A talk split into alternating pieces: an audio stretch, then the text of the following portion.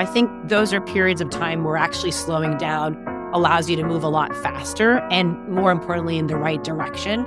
So that's why I always say it's not just speed, it's speed and focus. How do we create a new world of work? One where companies succeed because of their leadership, not despite it. I'm Aaron Levy, the founder of Raise the Bar, and over the last decade, I've been immersing myself in this question. In this podcast, Raising the Bar on Leadership, we talk to people leaders, founders, and culture experts about how they've created a people first culture in the workplace, the challenges, the hurdles, the wins, and the failures. Join me in this movement towards creating the new world of work we want to see. Today, we're lucky to have Barr Moses on the podcast. Barr is the co founder and CEO of Monte Carlo, a data reliability company and the creator of the industry's first data observability platform. Today, Barr and I discuss the importance of speed, but not just speed for the sake of moving fast, rather focused, intentional speed. We talk about how it's helped her grow and scale Monte Carlo and how she's put structures in place to help her team move at speed and take the time to reflect, reevaluate, and move forward even faster. Lastly, Barr leaves us with probably the most important nugget of all about authenticity. You'll have to listen to the end to hear more about that one. Welcome, Barr. It is a pleasure to have you on here. I've been looking forward to this conversation for quite a while. Thanks, Aaron. I'm looking forward to it. So, I had a chance to do a little bit of research on your background, and you've gone from management consultant to the startup world to startup founder. How'd you get here?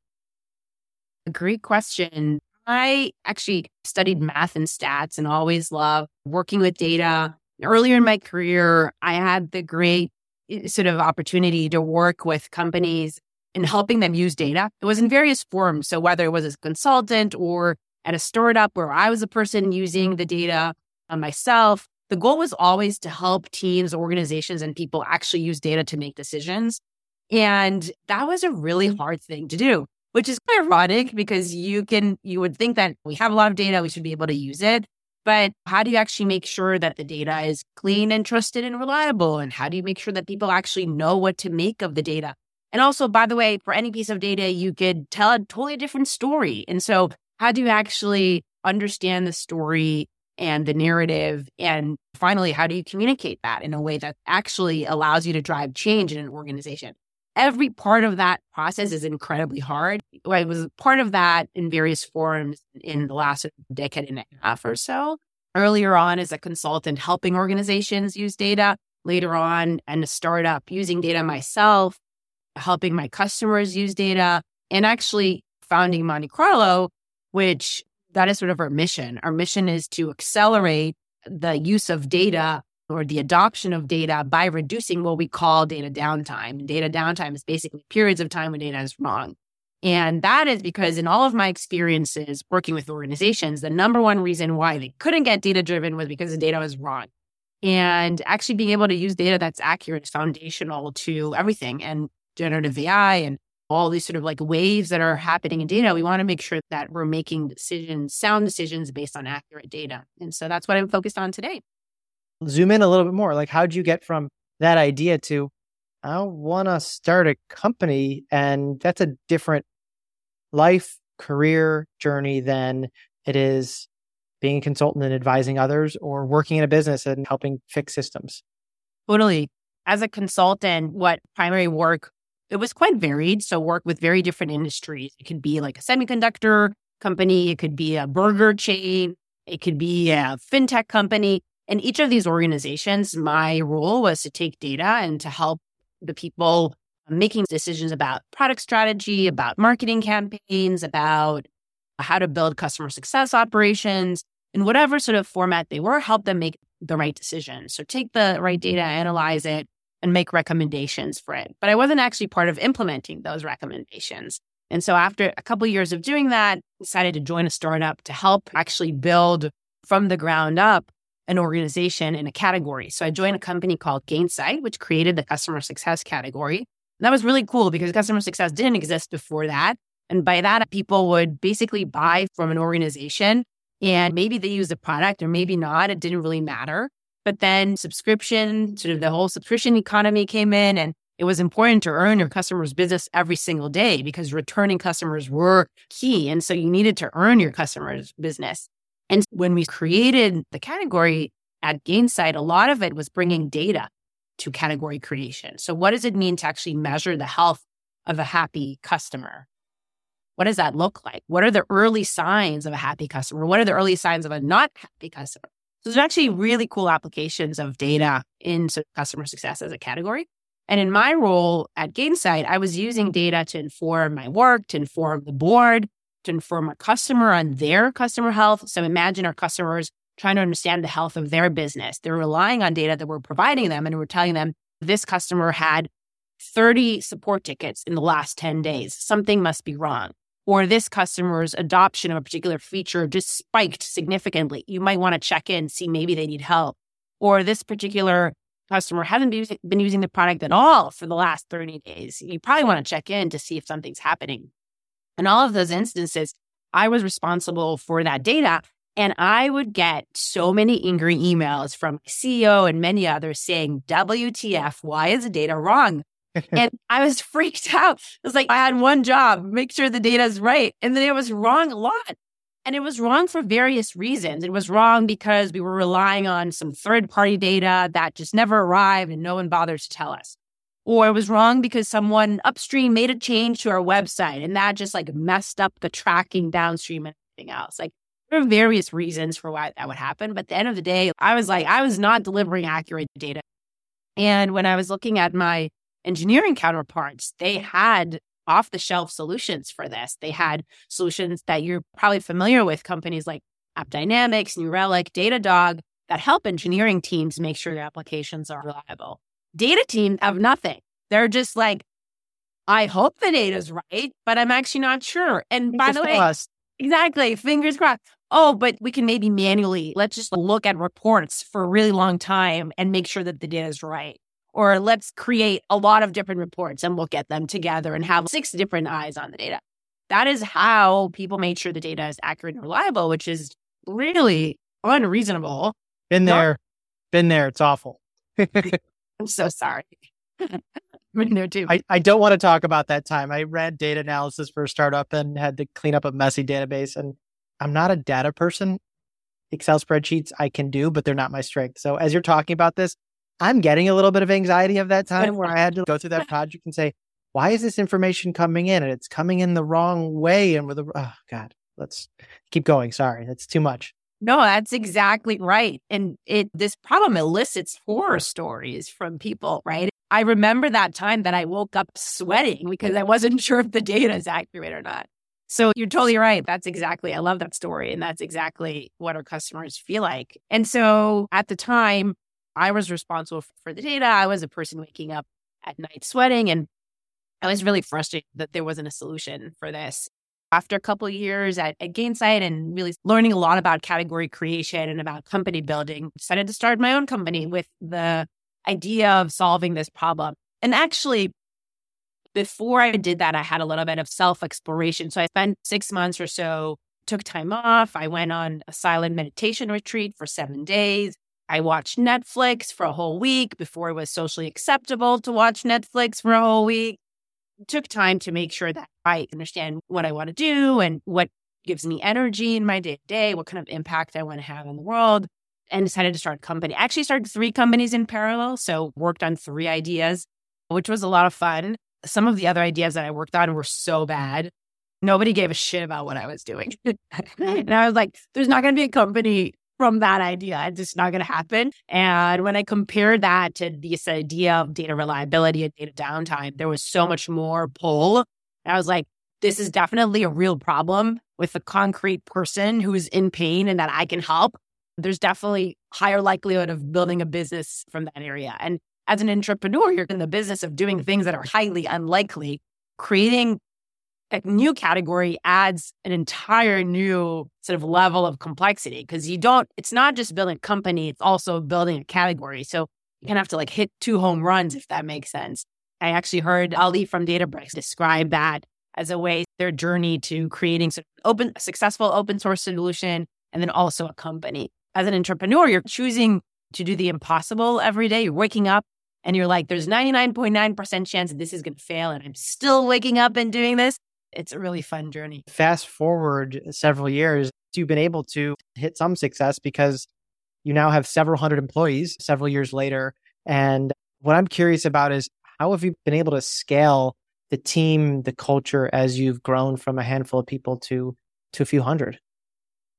I think about this a lot and I actually spend a good amount of my time thinking about building the culture. And I've come to a couple of realizations. One is I think everybody talks about values, but actually living, breathing, and writing your values is really important. And we did that when we were about four people, and those values stick with us. And I'll just give a couple examples. One of our values, beat the odds, which actually speaks to what I mentioned before, which is as an entrepreneur, you're waking up every day and trying to do the impossible. And by definition, you are trying to beat the odds. And I think that's really powerful as a startup because you're trying to create something from nothing. And when you get a group of 150, 200 people are all around you trying to create magic every single day, that creates for a really unique culture. When everyone is inside in the arena with you and like literally trying to create magic. So every single day we break new records, right? Like we close the most customers or we ship faster features or we make the customers incredibly happy or we've made more customers happy than we've had in the last year or anything like that. Like all of those are like first milestones. And so you keep on creating this magic around doing things that you didn't think you could do or that you thought would be really hard to do. And there's something really special about that. So we try to ingrain those in our values. The other value that we have is called measure in minutes. And measure in minutes basically talks about speed as a core pillar of a company. And the idea is for everything that you can do, you can, or another way to think about this is the measure of success for us is not like years or months or weeks. It's actually minutes. So every single minute that you're spending on something should be towards either making customers very happy or getting more customers and being really critical with the time that you're spending. Because most of us work on things that open a drawer, put, put it in and close it, and you never see it again. Can you build a company or an organization where every single person is working only on high impact things and when high impact customer impact, which yeah. is our values? So one of the things I'm curious about, I, I love that you did it at four people. That says something in and of itself that you said, Hey, we're going to take time now to do that. I'm curious how you've been able to translate it from four people around a room or even 20 people around the world. You can get on Connects. It's much easier to steer the ship when there's 20 people versus when there's 150 or 200. How have you maintained those values or held on to those values or kept those alive when you have a much bigger ship? Yeah, I think you have to think about it as a system and a system that starts all the way from who you hire and how you recruit to how you onboard people to how you retain, motivate, to how you promote, to how you fire if needed, to how you grow, to how you support people in their career in the long run. And if you think about that sort of holistically, about the entire kind of journey that people have, we try to infuse our values in every single step. So I'll give you an mm-hmm. example. In the first week of onboarding, we have something called a week one ship, which means that when you join Monte Carlo in the first week, you have to ship something to production. For engineers, it would be code in production. You have to actually make a real impact on our customers. For salesperson, it might be get on a real call with a customer. And the idea is that at Monte Carlo, you're adding value from day one. So one of our values is called ship and iterate, which means we learn and improve by iteration. And so we don't believe like on sitting the solution for a very long time, but rather shipping something, getting customer feedback on it, and then iterating on that. That sort of is a process to get to a very high bar, high standard of excellence. And so every single person that joins Monte Carlo, first week, they ship something to production. For marketing, it could be a blog post, for example. Whatever it is, you have to put yourself out there. And so that reminds everyone when they're joining in first day, they have to do that. So I'll give you another example from a little bit later in the journey we are actually next week are doing sort of an offsite for our hiring managers. So basically anyone who's leader or people leader at Monte Carlo. And we're calling that offsite speed and focus as a way to remember what's important, which is like being highly focused, highly driven into one specific direction and being very fast in that direction. And we're actually spending a lot of the offsite on our culture and our values and what's important to us spending time sort of strengthening these aspects of our culture that we think are unique. As you can see throughout the company journey or the employee journey, at different strategic points, we make a point as a company to talk about our values, to think about them, to use them. Now, these are all, they can feel artificial, if that makes sense, or they feel like forced. At the end of the day, I think it has to do with are the people that are at the company with you on the bus, if you will, do they believe and live and breathe the values? You know what I mean? Like when we're talking about a couple hundreds, it's not so much about me anymore. When you were four people, maybe, but when it's hundreds of people, it's really about every single person, how they show up in, in a meeting or in a forum. Are they the fastest person in the room? Or are they wasting everyone's time with something that doesn't matter? Are they thinking about the customer or are they worried about other stuff that doesn't matter? Are they remembering to ship and iterate? Like it's about every single person showing up as their best self. So in a sense, I feel like a lot of the strength of our culture has to do with those unique individuals and every single person living these values every day. I love that. I love how you're in a position which is unique as a CEO and co-founder. You're not even just on the people side, but you're thinking about the full employee experience, which is actually pretty unique in the work that we do. It's usually the people team that thinks about that and the CEO is just, hey, let's just focus on new customers and let's just focus on keeping our customers happy. And it sounds like I'm hearing between the lines is in order to do that, we need to make sure these are infused in all the different elements. And I love the different examples of like ship and iterate day one, uh, week one, sorry, not day one, but week one. It should I, be day one. But I'm propose that. So I'm very curious because you said something at the start about your journey and how you you've gone on a silent retreat. You took some self time. It seems you and I may be making a leap here. Understand the value of that reflection and that reflective period of time, whether it's you meditating or doing retreats or whatever that is. And then as you're talking about the values of the business, I'm hearing speed. How do you either personally or as you think about your people in the business, you can answer in any way, balance the slowing down and the need for speed at, at the pace in which your business needs to succeed? That is a great question. I would say my natural mode would be speed. I also enjoy it. I very much believe in, in startups in general. If it's not a fuck yes, it's a fuck no. If you're not like really in it and yep. super excited about it, don't waste your time on it, right? Like life is short, go do other things. There's no point in doing something that you don't enjoy, right? Literally just had that conversation with somebody today before this. I was like, there's no point in this. Just stop it. And I don't mean to be rude, but like it's not a fuck yes, so it's a fuck no. Um, exactly. I love I love that. Yeah. Exactly. And so for me, I enjoy speed because you learn more, you ship more, you get to interact with customers more. It's basically, it's not just an advantage for the business, but I think it's also a more sort of fun and exhilarating way to live. And so I, I love that. I get great pleasure from like meeting with a customer and our team shipping a feature for them literally that afternoon or that week. And them telling us, wow, this is like the fastest team I've ever worked with. It's amazing. And we learn from that interaction. And then we can ship that feature to a bunch of other customers. And it's just this flywheel of like magic and awesomeness, which I just get high off of, honestly. It is the really why I wake up in the morning, if that makes sense. And so slowing down is very not natural to me.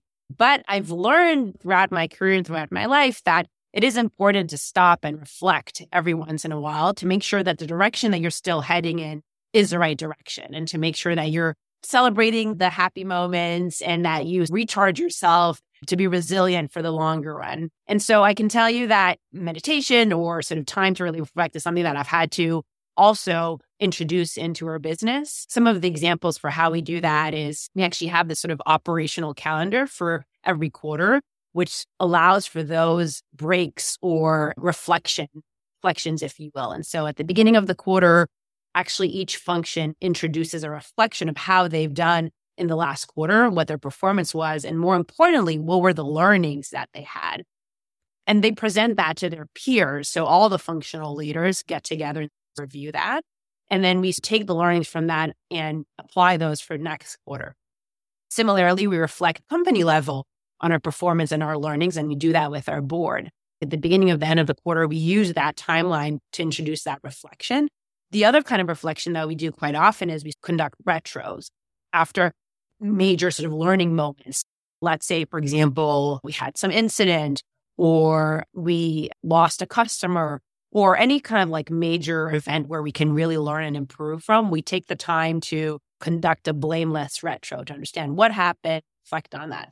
I think those those are periods of time where actually slowing down allows you to move a lot faster and more importantly in the right direction So that's why I always say it's not just speed, it's speed and focus. And sometimes it helps like stop and take a step back and think about things. I would say that also reading books helps me slow down, actually. A couple of books that have helped me do that. Amp It Up by Frank Slootman. It's actually a book about speed. Think about what amp it up means. Yeah, I was going to say, Barr, come on. Of course, I'm thinking about these intentionality books. Like, it's st- I think that stillness is the key. Uh, is one of them. I listen to it because it's super calm. Like, I need that to slow me down. And You're like, amp it up at 3x speed. Listen to it while I'm on the treadmill. All right, getting ready to slow down. Right? Fair enough.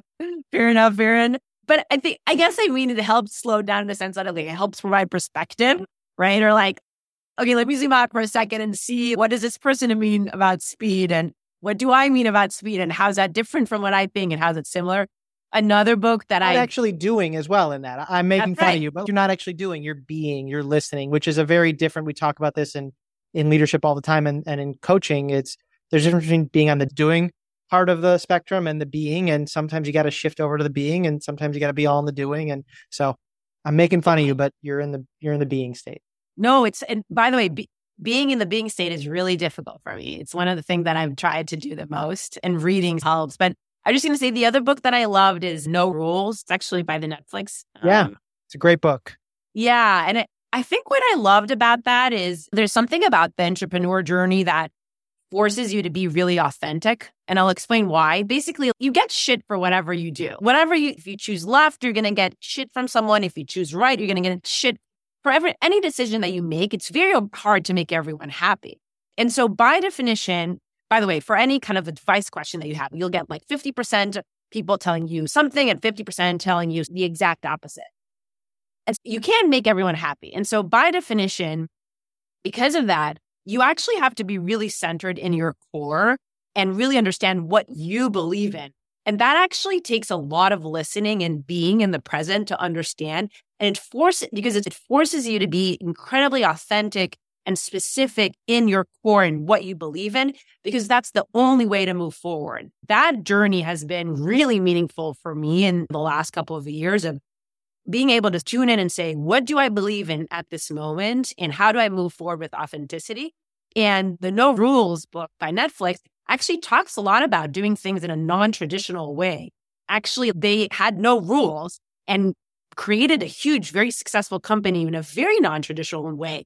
And I think part of that sort of gives me permission to be myself. I don't need to sort of adhere to some methodology or rule or playbook. I need to find my authentic voice. And that is where sort of my leadership comes from and where I think, where I also get the most joy in, in leadership. Oh, God, there is so much in this that I'm bubbling up with a lot of good emotions and feels. We have a value at Raise the Bar called standing your commitment. And I have this conversation when we interview people. I have this conversation when we onboard people. And it's what you say your core, we call your commitment. Could be your why, your purpose, name it, whatever you want. And we say, like, everyone has their own. But when you stand in yours and make a decision from there versus making it out of fear versus making it out of worrying about screwing up or looking good or building the right business, you're going to make the best decision. And I just, I love that you're sharing this. And it's a, it's just beautiful. It's a really important way. There's so many things I heard from this, just this, this last little segment of the importance of being authentic to yourself, the importance of knowing about yourself. And so, what I want listeners is you're listening to this and you're listening to Barr speak fast, but also very intelligently and talk about the importance of speed. What she's also highlighting, what you're also highlighting is like knowing yourself. And so you can't speed through that, right? That is something that might takes other people. It takes time and it's not something that just happens we work with a lot of first time managers at growing companies. And the hardest thing that they have is like, well, I need to do, I need to do. And we're like, actually, you're going to hate us because we're telling you to slow down so that you could speed up. And what you're talking about is like speed with focus, intentional speed, which is different than chicken with your head cut off speed. Just go and do things. I need to fill up my task list and do it. And so I think that's an incredible difference, the intentional speed and the structured reflection that you built in every quarter and after big events there's so many gold nuggets in this. Like I, I like I'm parsing through them all right now. I had a lot of notes on my page, but this is yeah, really good. I want to dive into so many other realms, but I want people to be able to take away these big gold nuggets, the importance of intentional speed, the importance of knowing yourself and doing some self work, the importance of structural reflection. you can move fast. What I'm hearing is you can move fast if you build in time to stop and say, how are we doing? Where are we towards our goals? As opposed yeah. to just moving fast and not checking in. These are some really important insights. I'm ready to stop and say, hey, everybody absorb this because we could add 15 more insights in the next 15 minutes. And I, I think this is perfect where it is. Yeah, awesome. Thank you. For sure. Thank you so much. Really appreciate it. Raising the Bar on Leadership is produced by Raise the Bar, where we help organizations level up by empowering their managers with the tools, skills, and training to be better leaders of people. You can get in touch with us at raisebar.co. Thank you for listening and go put your learning into practice.